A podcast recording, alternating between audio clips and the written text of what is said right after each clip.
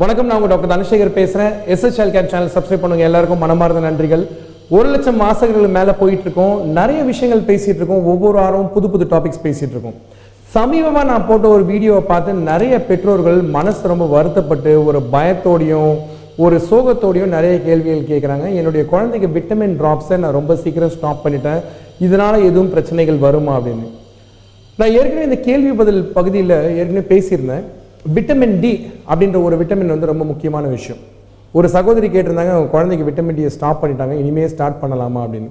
ஏன் இந்த vitamin D ஒரு முக்கியமான விஷயமா இன்னைக்கு பேசிட்டு இருக்கோம்னு கேட்டிங்கன்னா சென்னையில் பல ஆண்டுகளுக்கு முன்னாடி ஒரு சர்வே பண்ணதில் நூறு குழந்தைங்களுக்கு ரத்த டெஸ்ட் எடுத்து பார்த்தாங்க. இந்த குழந்தைங்களுக்கு ரத்த பரிசோதனையில் தொண்ணூத்தஞ்சு சதவீத குழந்தைங்களுக்கு விட்டமின் டி குறைபாடு இருக்கிறது தெரிய வந்துச்சு. ஆனால் இந்த விட்டமின் டி குறைபாடு ஏன் இன்னைக்கு ஒரு முக்கியமான விஷயமா வந்துட்டு இருக்குன்னு பார்த்தீங்கன்னா நான் மருத்துவ படிப்பு படிச்சுட்டு சமயத்தில் ஒரு முக்கியமான ஒரு விஷயம் விட்டமின் டி குறைபாடுனால வருது அப்படின்னு கேட்டிங்கன்னா அது ரிக்கெட்ஸ் அப்படின்னு சொல்லக்கூடிய எலும்புரிக்கு நோய்.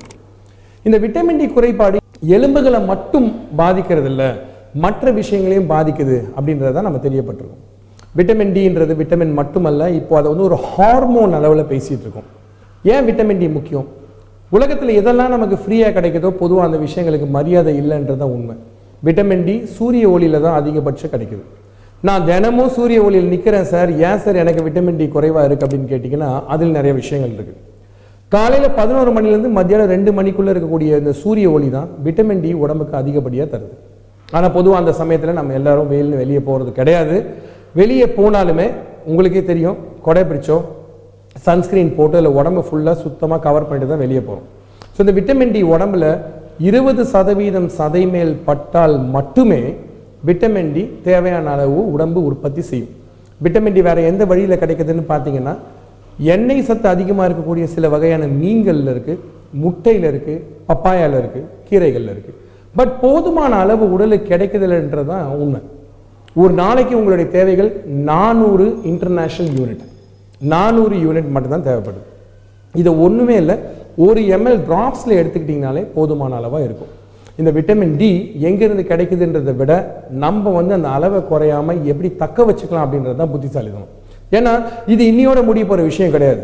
காலத்துக்கும் தொடரப்போகுது நீங்கள் மாசமாக இருந்தாலும் இல்லை குழந்தை பெற்றுக்கணும்னு ரெடி ஆனாலும் இல்லை உங்கள் வீட்டில் கை குழந்தை இருந்தாலும் இல்லை ரெண்டு வயசு கீழே குழந்தை இருந்தாலும் அஞ்சு வயசு கீழே குழந்தை இருந்தாலும் அடிக்கடி சோர்வடைஞ்சாலோ மூட்டுகளில் வலி இருக்குன்னு சொன்னாலோ அவங்களுக்கு உடம்பு அடிக்கடி சுகப்படாமல் போனாலும் விட்டமின் டி குறைபாடு ஒரு முக்கியமான விஷயம் அப்படின்றது அறிவியல் கூற்று. இந்த கூற்றுக்கு முக்கியமான முற்றுப்புள்ளி ஒரு பரிசோதனையும் அதுக்கு தேவையான மருந்துகளும் மட்டும்தான்.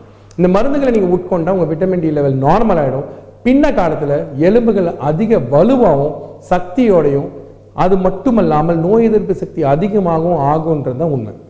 இதை லேசாக எடுத்துக்காதீங்க. ஏன்னு கேட்டிங்கன்னா அமெரிக்கன் அகாடமி ஆஃப் பீடியாட்ரிக்ஸ் ரொம்ப கிளியராக சொல்லியிருக்காங்க. ரெண்டு வயசு வரைக்கும் குழந்தைங்களுக்கு விட்டமின் டி கொடுக்கறது ரொம்ப ரொம்ப முக்கியம். இதை மறக்காமல் செய்கிற பேரண்ட்ஸ் தான் நிச்சயமாக நாளைக்கு குழந்தைங்கள பயம் இல்லாமல் மனசில் ஒரு உறுத்தல் இல்லாமல் குழந்தைங்களுக்கு தேவையான கொடுத்துட்டோம். அப்படின்ற ஒரு நிம்மதியோடு தூங்க போவீங்க.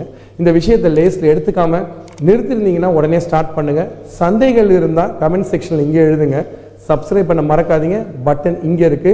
மேற்கொண்டு அயன் மற்றும் பல வகையான விட்டமின்கள் மற்றும் முக்கியமான மைக்ரோ நியூட்ரியன் சொல்லக்கூடிய நுண் சத்தை பற்றி வரப்போகிற எபிசோட்ஸில் கட்டாயம் பேசுவோம்.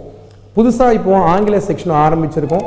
முக்கியமான விஷயங்கள் பல பேசிட்டு இருக்கோம். நுண் சத்துகள் வந்து குழந்தைங்களோட மூல வளர்ச்சிக்கும் உடல் வளர்ச்சிக்கும் எவ்வளவு முக்கியம் அப்படின்றத பல விஷயங்களில் பேசிட்டு இருக்கோம். இதை உணவுகளில் எப்படி நம்ம வந்து எடுத்துட்டு வரலாம் அப்படின்றது தான் எஸ்எஸ் சைல்ட் கேர் சேனலோட முக்கியமான ஒரு நோக்கம். இது ஒரு சமூக விழிப்புணர்ச்சிக்கான ஒரு வீடியோவை தவிர ஆலோசனை கிடையாது.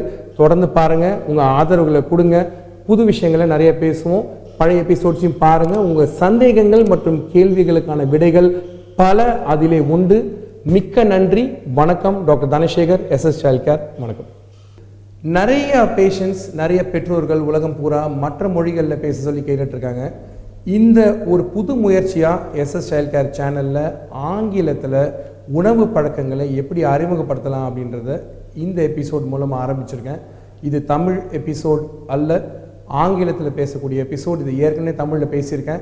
ஸோ அதை நீங்கள் தமிழில் பார்த்துக்கலாம். இது தமிழ் தெரியாத மற்ற மாநிலத்தவர்களுக்கும் மற்ற நாட்டவர்களுக்காக மிக்க நன்றி.